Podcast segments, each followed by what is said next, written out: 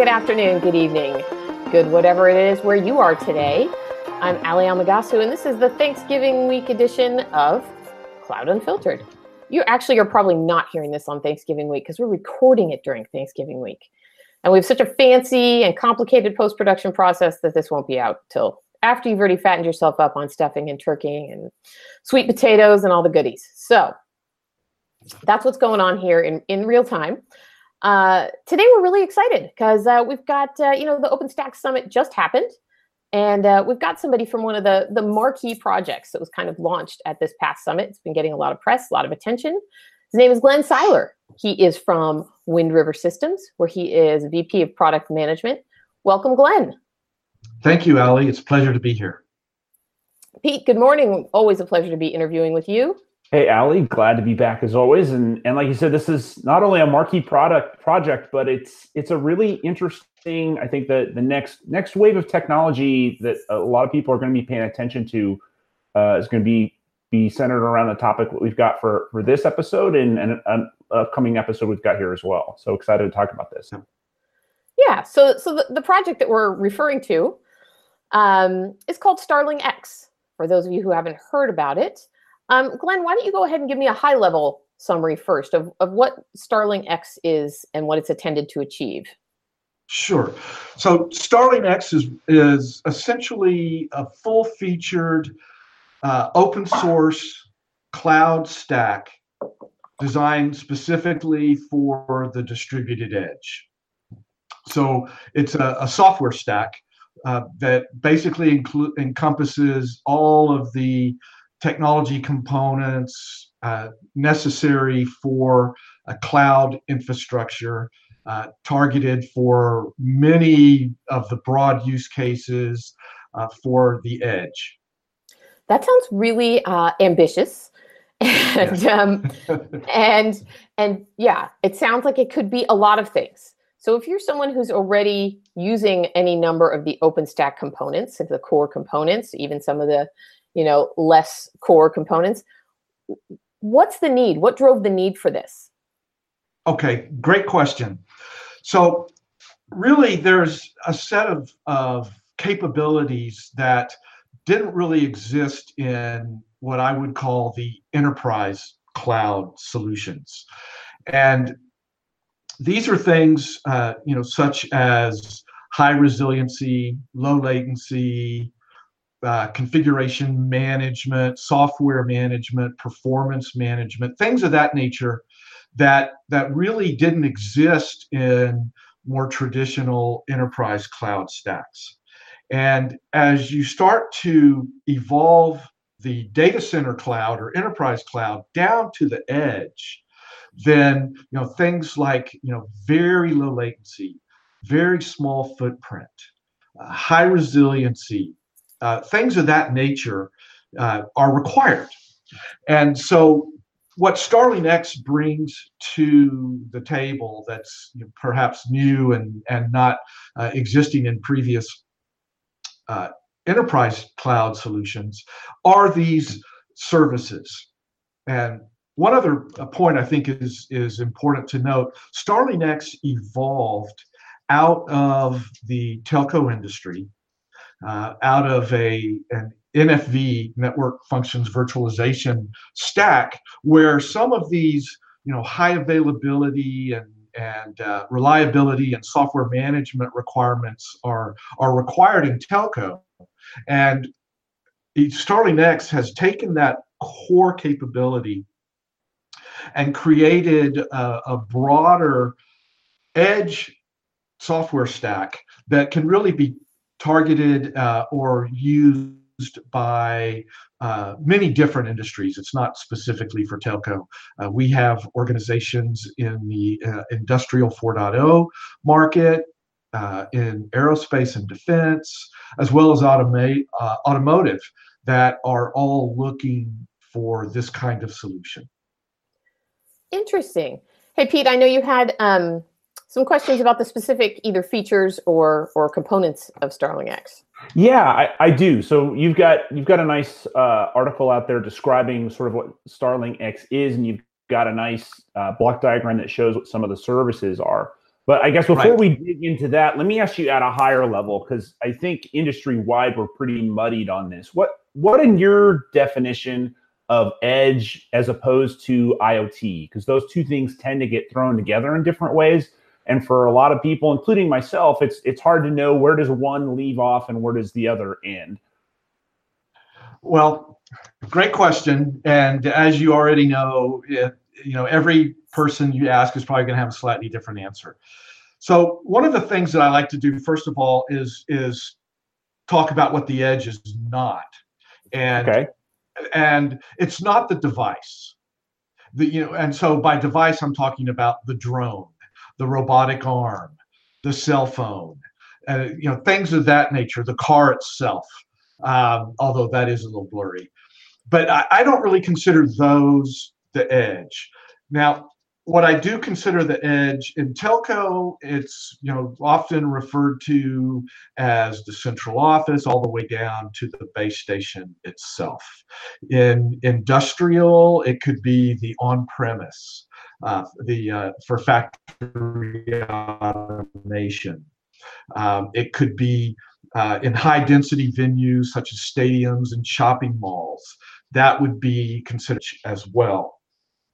And there's also a discussion about far edge versus near edge.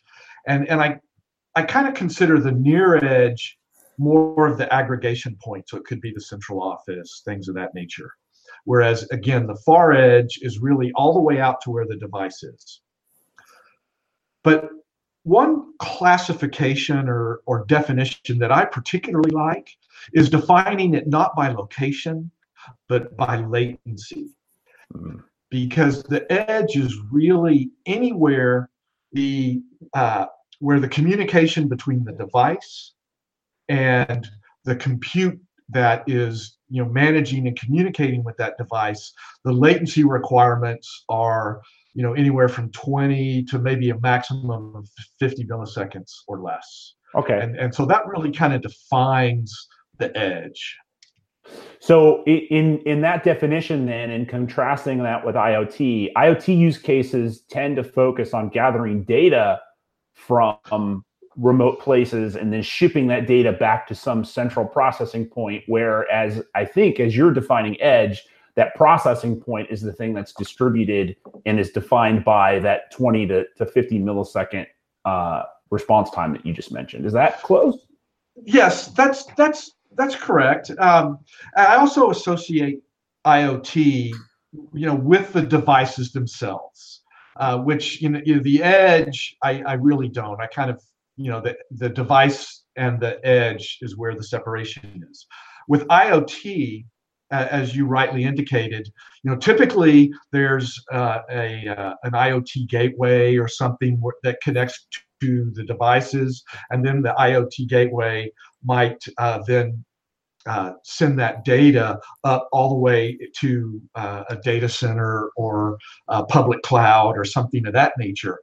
And, I think historically or previously, the concept of an edge cloud wasn't really included in the typical IoT architecture. Sure. It was device to device gateway and then up to the cloud.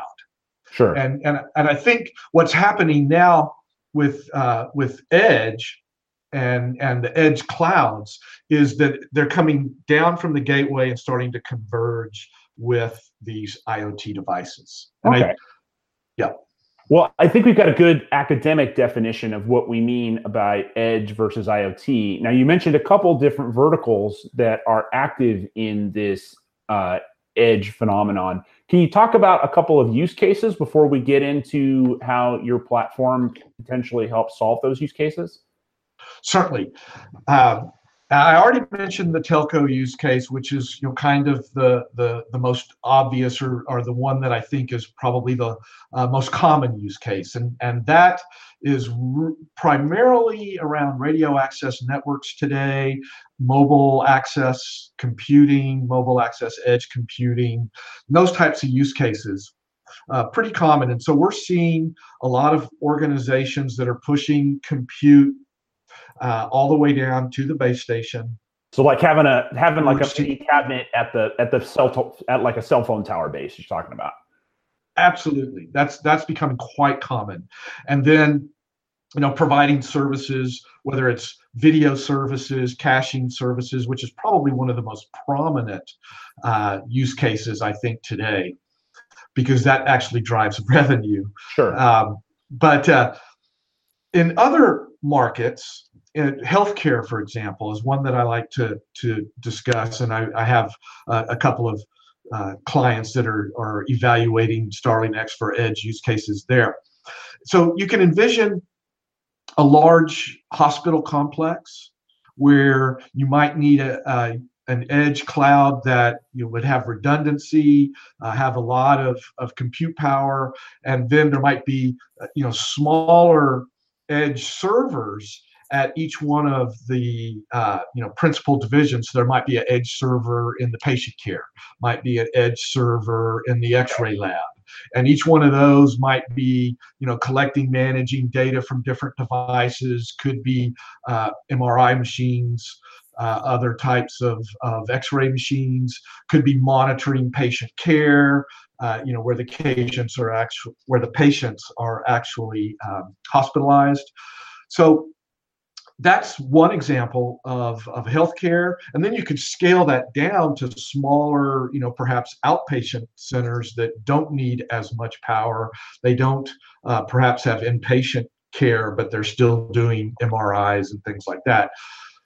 So that's another example in healthcare. And then we have a lot of industrial applications as well, primarily on-premise, factory automation, those types of use cases. What we're seeing, what we're seeing in industrial is that the digital transformation, where companies are taking older PLCs and distributed control systems, virtualizing those, and starting to automate the factories and the processing centers.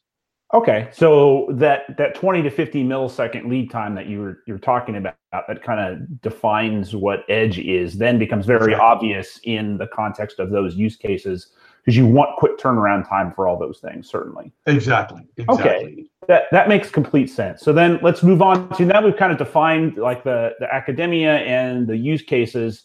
So what are the limiting factors that people are experiencing when they try to do these deployments now that StarlingX can help them solve? Certainly. So again, one of the things is just scalability. And most clouds today, enterprise data center clouds, are really designed for very large control planes. Oftentimes, OpenStack services might be, each OpenStack service, whether it's Glance or Nova or Neutron, may actually be on its own server. Sure. That's certainly the old kind of traditional way. So one of the things that we've done in StarlingX is we've hyper converged all these services, control plane services, down to a single server, so that for those use cases that require it, you can actually combine a control plane, a data plane, or a workload compute, as well as storage, into a single server running, say, a Xeon D on 8 cores or something. And so you get a pretty small footprint. Mm-hmm. So scalability is certainly one of the key attributes that StarlingX is bringing. Now, some of the other things are what we call the StarlingX services. We fondly refer to that as the flock, and it's things I like that. Such as fault management, and monitoring for threshold alerts, monitoring for failures, logging and alerting for those failures. Things such as software management, the ability to upgrade the entire infrastructure stack, whether it's the Linux kernel or the OpenStack services themselves. So software management, host management, failover, the ability, if you have multiple servers, to actually fail over services from one one server to another, compute node to another, and things of that nature, which we've been able to take those services and move them all the way down to the edge in as little as a single server, if that's what's required. Okay. So if you take if you go to starlingx.io and you go to look at the blog, you've got a really nice initial blog entry that describes some of these things that you just described verbally. And there's a really nice block diagram that mentions those five flock services that you just mentioned: the config management, fault management, host management, service management, and software management. And then there's a nice list of open source building blocks that you guys are using underneath the hood to provide all those.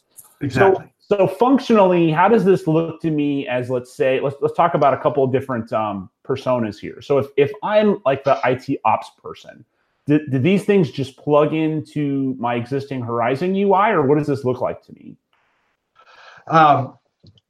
So we provide a Horizon UI, and we've made a few enhancements or plugins to Horizon to support things such as our node management and configuration management, inventory management, that type of thing. Okay. But for the most part, yes, it is essentially Horizon with some enhancements that we have brought to the open source community through StarlingX. Okay. And is that, I mean, you guys could have done this as a wholly separate open source project, but instead you made the choice to sort of piggyback on top of OpenStack. Was that part of why, so you didn't have to reinvent that wheel when it came to the management UI, or what all went into that choice to be part of OpenStack as opposed to standalone? Oh, great question. So first of all, you know, StarlingX uses a lot of OpenStack services. Right, so the control plane for StarlingX is based on core OpenStack services, Neutron, Nova, in particular, as well as Glance and Keystone. And there's quite an exhaustive list, and you know, and in a lot of cases, we as we develop StarlingX would have to make plugins to Neutron, for example. We would have to upstream some patches to Nova or some of the other services. And because there was such a tight affinity or relationship with OpenStack, you know, it really made sense to partner with the OpenStack community to, you know, to drive a whole solution forward. The OpenStack community has been extremely supportive of this initiative and this effort, and it's really been a very pleasant experience. Cool. So is the intent then to keep the same cadence as the broader OpenStack releases? So to have some kind of major contribution every 6 months or so? Well, actually, right now, we're moving at a little bit faster cadence than OpenStack. Our plan is to do a release of StarlingX about every 4 months rather than 6 months for OpenStack. Now, that might change over time, but initially, we wanted to get the first release of StarlingX out quickly. And really what we did with the first release is what I call infrastructure. We put together the build environment, the build tools, the test tools, you know, making it available to the open source community. And that was, so it was really just the bring up. And now we have a set of pretty ambitious goals for release 2. Specifically around things like containerizing OpenStack and providing a complete container platform. Another initiative or ambition that we have is to continue to create a complete distributed edge cloud based on the concept of OpenStack regions. So we want to, you know, get the first releases of these new capabilities out to the market so that they can be tested and people can start using them in proof of concepts and things of that nature. Okay. Yeah. So right now it's a 4-month cadence. Nice. Okay. Well, that's interesting that you're taking a slightly different cadence, but I can certainly see why you'd want to build on top of OpenStack then if you're going to reuse a bunch of those existing services. Yes. Well, so let's talk through another use case here and eventually get to the developer perspective. So we kind of already talked about the IT ops perspective a little bit, but suppose I've got like a fast food chain and I've got 10,000 locations in North America, and I might have a small HyperFlex box in each one of my locations that presumably my IT ops person might use the StarlingX host management services to connect to some central governing authority where one central IT ops person can see all those things. Right. So I guess my first question then is, okay, so to that IT ops person, does each one of those locations that has a hyperconverged box in it, does each one of those show up as a separate, given what you were just talking about, does that each one show up as a separate OpenStack region, or do I just see is that just a sea of compute nodes on top of which I let the software decide where my next VM or where my next container is going to spin up? Sure. So quickly, those would be what we call compute nodes. Okay. And so there could be, literally thousands of those, at least in theory, thousands of those compute nodes. Sure. 10,000 in my example, one at each physical location, let's say. Yes. So the concept of what we're doing with StarlingX is that we have the control plane services and the compute node services. They can be hyperconverged together into a single box, or they can be geographically distributed.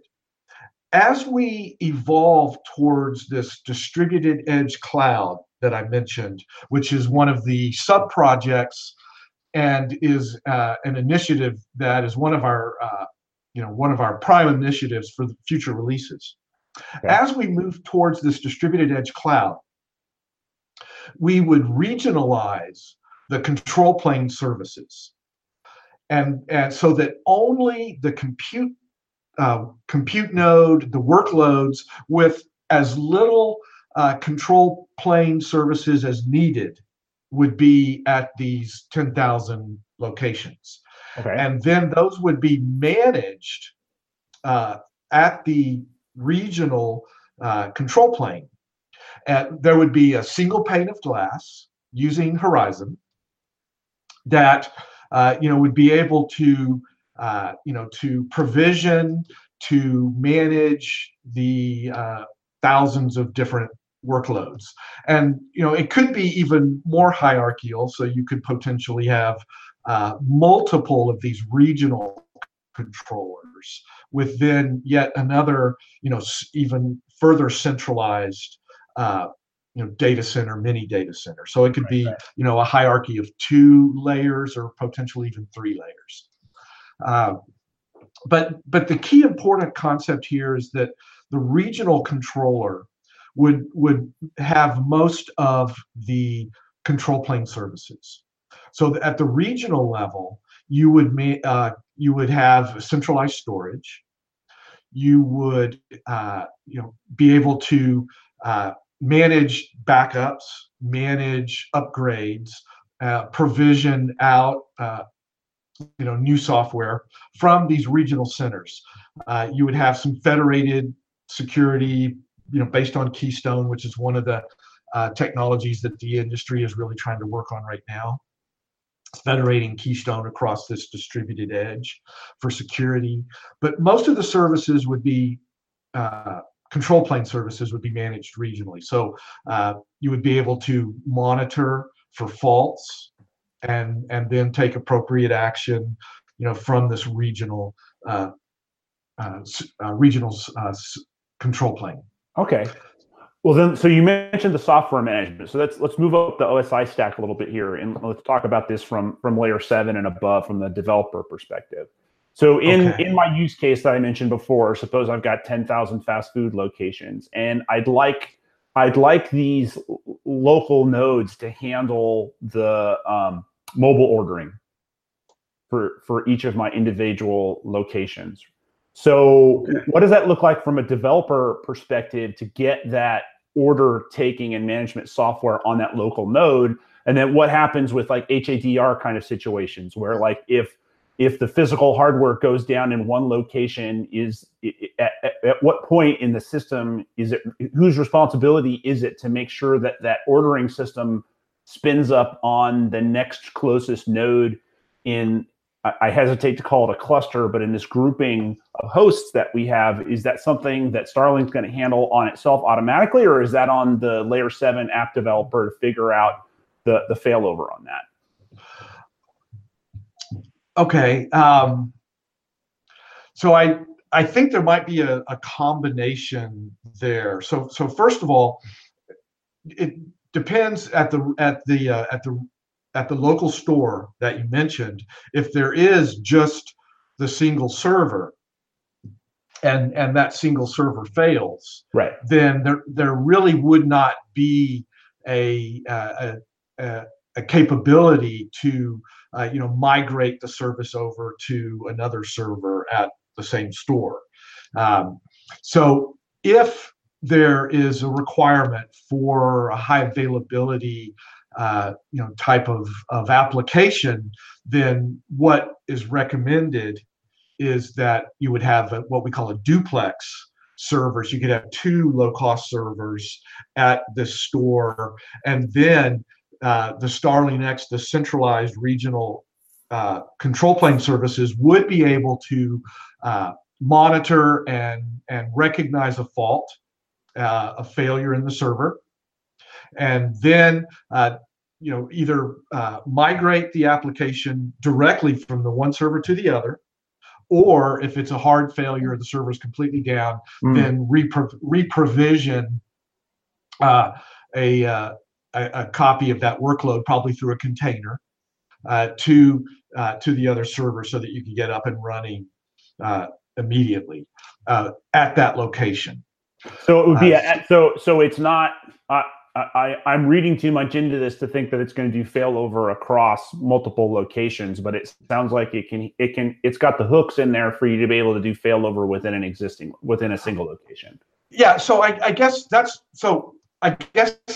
it kind of depends, like you said, on where it's at layer 7 or layer. So we certainly have the capability to do failover at the lower layers, at the what I call the infrastructure layer. Okay. Now, if you have, we can also monitor applications, and so that would be at layer 6 or 7. And if there's just an application failure on these local nodes, then you can reprovision or restart the application. We can identify the fact that the application's failed. So, there's, without getting into the age-old debate of, infrastructure HA failover versus application HA failover. The short answer is StarlingX can accommodate both, because oftentimes you need both. Sure. An infrastructure HA as well as application HA. Sure. And so what StarlingX really provides is the infrastructure level HA. And then if the application HA is required, then that would be done at layer 7. But we certainly have APIs. We have Heartbeat APIs, other checkpointing APIs and things of that nature that enable application failover if that's required in the application. Okay, thanks for explaining that. That makes it a lot clearer. Well, let me conclude my portion of this before I turn it back over to Ali. What's coming up on the roadmap for you guys? Well, we're doing some pretty exciting things. Right now, StarlingX, when it was initially designed, was primarily a V-oriented infrastructure platform. Okay. And in our next release, what we're doing is moving to a full Kubernetes-based container platform. And what we are doing, what our plans are, is to containerize the OpenStack services, so that if an organization wants to deploy VMs, then we can deploy OpenStack services in a container and run the VM as a container on those services. Hmm. Now, what this does is it allows us to really provide a much smaller footprint, because we'll have, you know, just a container-based environment without the hypervisor and so on, and this will allow us to further reduce the footprint, but it will also allow us to support both containers and VMs, right, in a single architecture. And then, depending on whether the organization wants to, you know, use VMs or containers, you can deploy both as what we call equal citizens. So we don't have an architecture that's strictly just containers, sure, at the expense of VMs, and vice versa. And still be able to use all of these StarlingX services that I mentioned, whether the workload is a container-based workload or a VM-based workload. And is that going to be Kubernetes-based, Swarm-based? What's going to be? It will be Kubernetes. Okay, Kubernetes-based. And going back to the use case we talked about before. So would that Kubernetes cluster span multiple hosts within a location, or would it span multiple locations, given the use case conversation we just had? So really, it could be either. You could have multiple locations that would all be part of a single Kubernetes cluster managed at the regional at the regional location, as I described, or you could have, you know, smaller Kubernetes clusters locally. It really just kind of depends on the use case. We envision primarily the former, that you would have, you know, smaller workload-based servers locally, and then managed by a more central Kubernetes cluster. That's really how we envision most use cases or workloads being. Okay, great. Good questions, Pete. Thank you for diving in there and really exploring those use cases.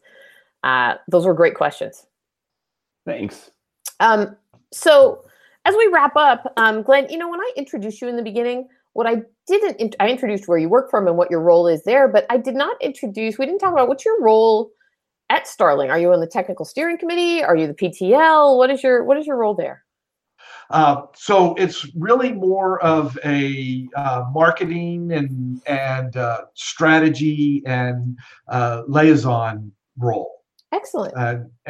So what I do is I work with other community organizations as well as my customer base to bring in requirements to the StarlingX community.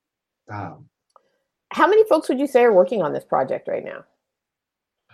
Oh, goodness. We're probably around 100 right now. We started out primarily as a joint initiative between Intel and Wind River. And we just filled out our technical steering committee with members from Huawei, Ericsson, some other companies, InterDynamics, as well as 99Cloud. And we're starting to get developers from a pretty broad set of organizations and geographies. So it's pretty exciting, and I'd say it's grown pretty quickly just in the last month or two. So we probably are well over 100 developers now. And how long were you working on it before it was launched? And I'll put that in quotes at the recent Berlin summit.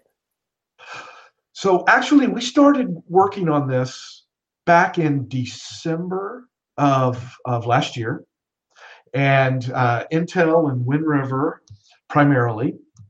And we put the initial seed code into the open source community in May of this year and made some initial announcements at OpenStack in Vancouver in May.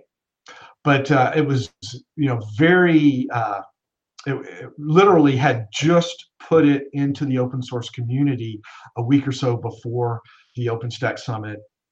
And it was really just, we were kind of introducing it. And then from May to October of this year, we put out the first release 1.0 of StarlingX, which we made available in late October, and then did the formal launch of StarlingX at OpenStack in Berlin. All right, so you guys have been working on this for a while. Sounds like it's got a solid base going, and it sounds like it has some exciting capabilities that are really very tightly aligned with what I'm hearing about, you know, the need for better edge everything, better cloud on the edge, better networking on the edge, better everything. So that's exciting. You know, at the beginning of the show, the other thing I neglected to do, we'd like to start with, today we're going to finish with, is I'd like to ask you how you got into tech, because we have a lot of folks who are early in career that listen to this show, or more specifically, our college students thinking about, you know, a career in tech. And we'd like to explore people's different paths to this career. Sure. Well, so I started in my career, actually in college, in computer science. And specifically with a master's degree in operating systems theory. And you know, I'd like to think that I'm probably one of the few people that actually got a master's degree in a technology and then stayed with that my whole career for almost 35 years. Through companies such as Texas Instruments, where I started my career, and I started as a trainer, and then as a field analyst, but then moved into product management pretty early in my career in the mid-'80s. And ever since that time, I have been doing product management for operating system products, which is what I actually got my degree for. And so I have I went through the transition from proprietary to open source back in the 90s. Working for a small software company called Santa Cruz Operation, then moving to BSDI, Monta Vista, and ultimately Wind River, managing operating systems and predominantly open source based operating systems. And so that's led me, you know, gradually over my career from being a product manager to managing a team to becoming VP of product. Cool. Well, thank you for sharing that.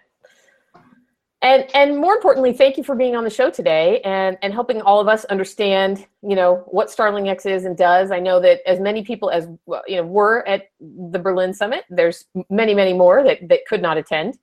And so didn't really get to sit in those seats and hear firsthand all about this project. So we thank you for joining us and explaining it. We hope you'll come back and join us in the future as this project matures and adds new features.